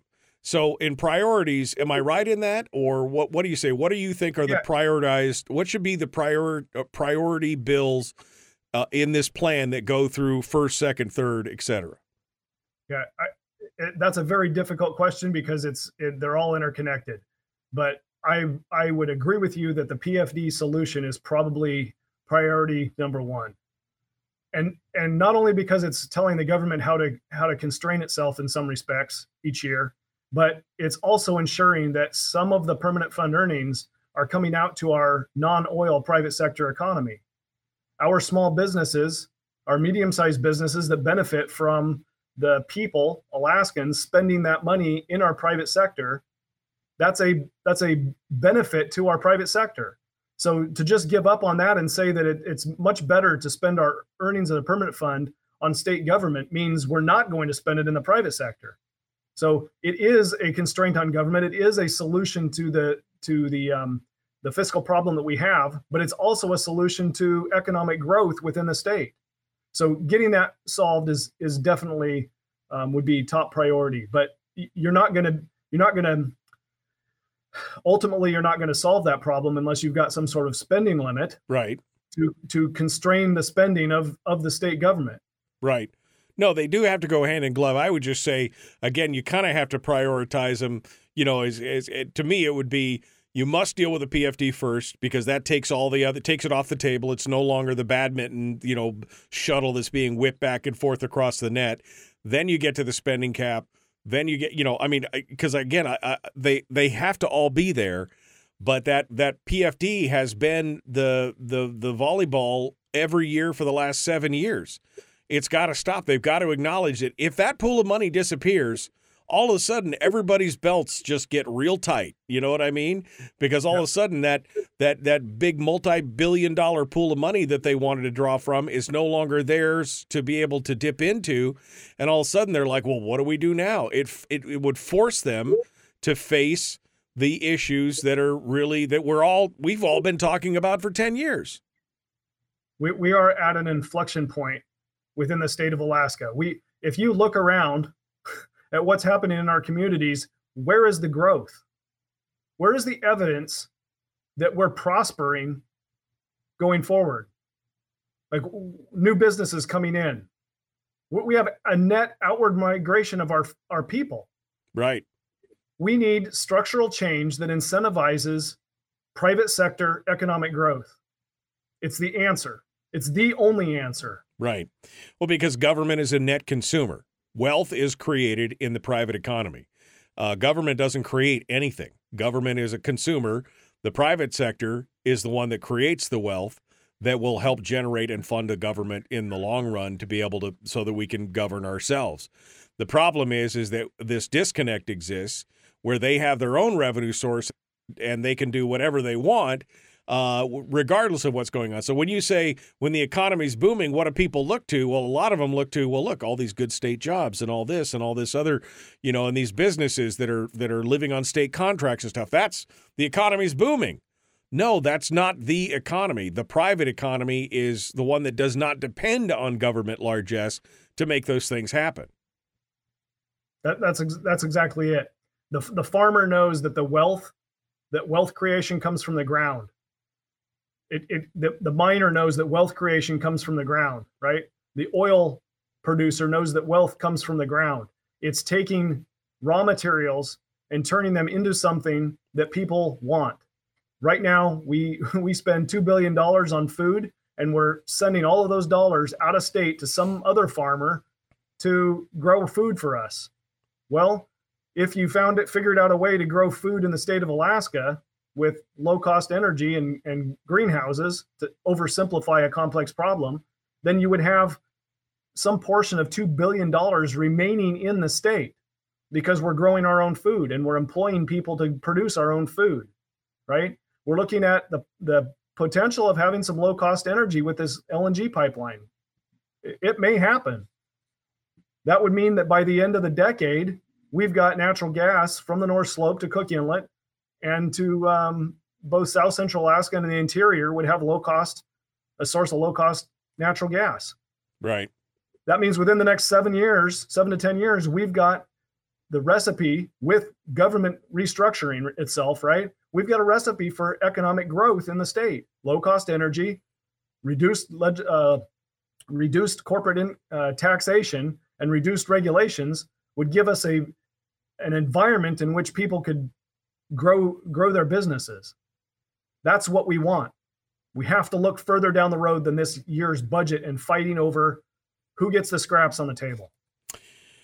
So Ben, uh, we're coming down to it here. We got about four and a half, five minutes here. Uh, I want to give you the chance to uh, to summate and also to answer again because I, there's a lot of there's a lot of angst about this 2% sales tax, and I understand why you put it in there. I understand that it's a necessary component of the whole. I'm not a fan of it. I'm not a fan of taxes in general, but I understand why it's been included in this. But uh, here's your chance to reach out to the base here, the listener base, many of whom are probably very agitated with you that you would dare or to put a tax on the table in this way. Tell me you know, speak to them and tell them here's why, you know, what is it about?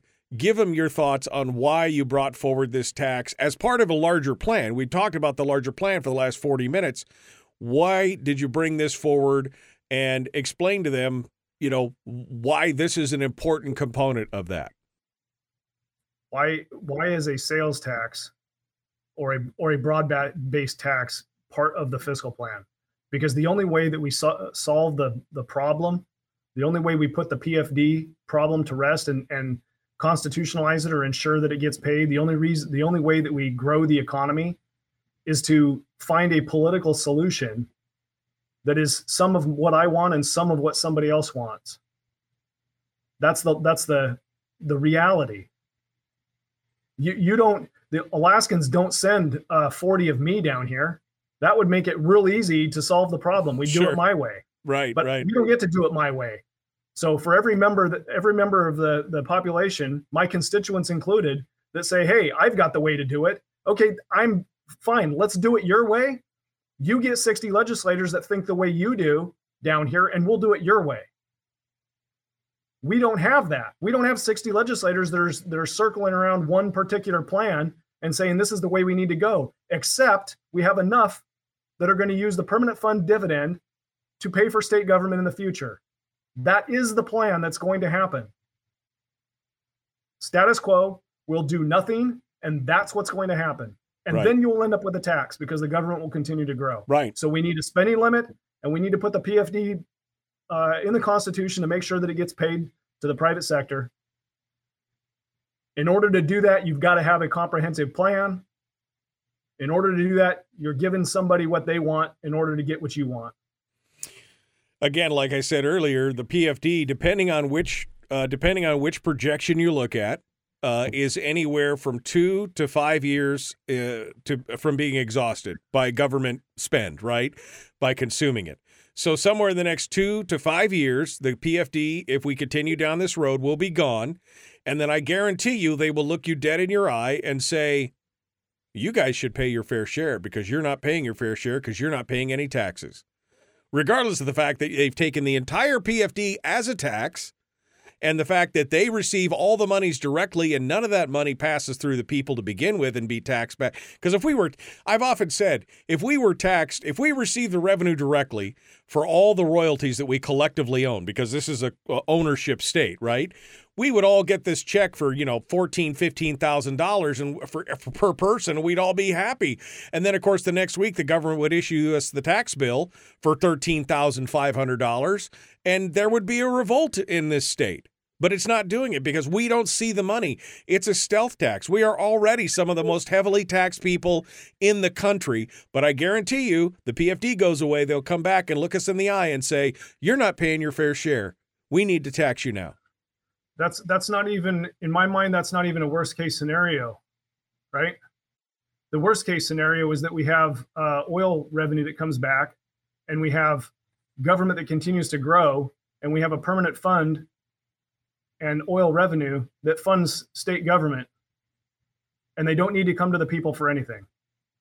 Then you have a government that only cares about investment earnings and oil wealth, maybe federal dollars flowing in, and the regulations and the laws that get passed will benefit those people and not the majority of Alaskans who live and work in the non oil private sector economy you will have a government, a massive government the size of those funding streams, and it will be disconnected from you. Yeah. Uh, ben Carpenter, our guest. Uh, final thoughts, Ben, less than 60 seconds. You know what? If people don't want a, a fiscal plan, they don't want a tax, they don't want to do any of these components, then that's their right. I'm just down here as a representative trying to solve a problem that my voters sent me to you you find somebody else that has a better solution and you send them down here and you send 60 other legislators then they can solve the problem and i'll go do something else because I, I, can i will go do something else right no i mean that's the thing i mean the whole problem here is is that you're one person and rob is one person and you know there's a there's a handful of uh, folks down there six seven eight that really want to make this fix this and there's a bunch that just want business as usual to continue and that's part of the problem um, Ben, it's not good. It's not good enough to just recognize the problem, Michael. You got to have solutions. Absolutely. Ben Carpenter, our guest. Out of time. Tomorrow is Tuesday. Brad Keithley, Chris Story, The Michael Duke Show.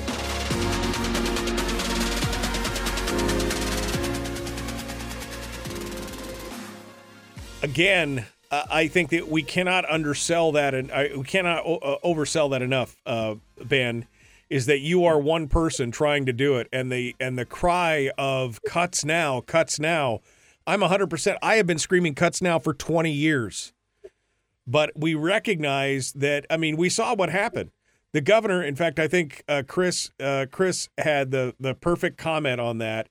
He said we tried before. We did not. Our side folded before any of the real trying began. Well, but that was a try. See, that was the thing. They tried, and you're right. They folded like a cheap suit. And and, and the thing is, do we our, keep our trying side, that? I don't even I don't even understand what our side is. Well, but, I guess I would say the conservatives, the fiscal conservatives. They This is the problem. Yeah. This is the problem. You don't have our side. You have a government lobby down here, and it is confusing your side as a fiscal conservative is a handful of people. You thought you elected them because they had an R behind their name, but that doesn't mean anything. Right. No, I've said many times that it really is not about R's and D's. It's about pro government, uh, you know, pro government, big government spend versus smaller government spend. And that's uh, that's part of the problem is that we get confused by the R's and the D's and all the wa- hand waving and everything but when the rubber meets the road, a lot of those people were like, "Well, well I could cut, but not in my district. I mean, you shouldn't yeah. cut in my district." We've got to be we've got to be smarter about this. You, yeah. you, you try to come down here and do a frontal assault to make things happen, and it, it doesn't work. You you don't understand the game that you're playing. Yeah. We need we need a smarter strategy for achieving the things that conservatives want than just a just a beat everybody over the heads mentality. Yeah. Well, we need to start asking the question during the election cycle. Like you said, instead of just looking at the elephant on the lapel, we need to ask questions like are you a fiscal conservative? Do you believe in a fiscal plan? Do you believe in, you know, do you believe in smaller, more limited government and what has priority for you, the public or the private economy? Those are the kind of questions that should be asked regardless of what their affiliation is. Agreed. Yeah. Uh, ben Carpenter, uh, thank you, my friend, for coming on board and uh, being part of it today. Uh, appreciate it, and I appreciate all your hard work in those committees. Uh, I know again it's a thankless task, and uh, it's hard, especially when you have to throw something out there that raises the ire of everybody. But sometimes you got to do what you got to do. Um, I appreciate you coming on board. It's always a pleasure, Michael. Thanks for having me. Thanks for being it. Uh, all right, folks, we got more coming up. Uh, tomorrow is another day. We are going to be joined by Brad Keithley and Chris Story. And uh, we'll see what happens. I know a lot of you aren't happy with Ben. I know a lot of you aren't happy with Ben because he would dare to bring it up, just like Rob Myers mentioned it, just like Showers mentioned it. The fact that the that a sales tax might be have to be part of it, but it does have to be a comprehensive plan because what we've been doing is not working. That's the thing. Right? I mean, I just told you for 20 years I've been on this program talking about do we have a spending problem or a revenue problem?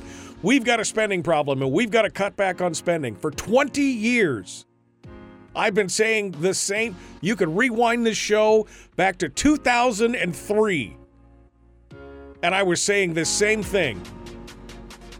The problem is, it's just me or it's just you. It's not 60 legislators or even 35 of 60 legislators. That's the problem. So we've got to change tact here. If we can put together a fiscal structure that reduces the ability for them to spend out of control, that's a help. That's what it's got to be.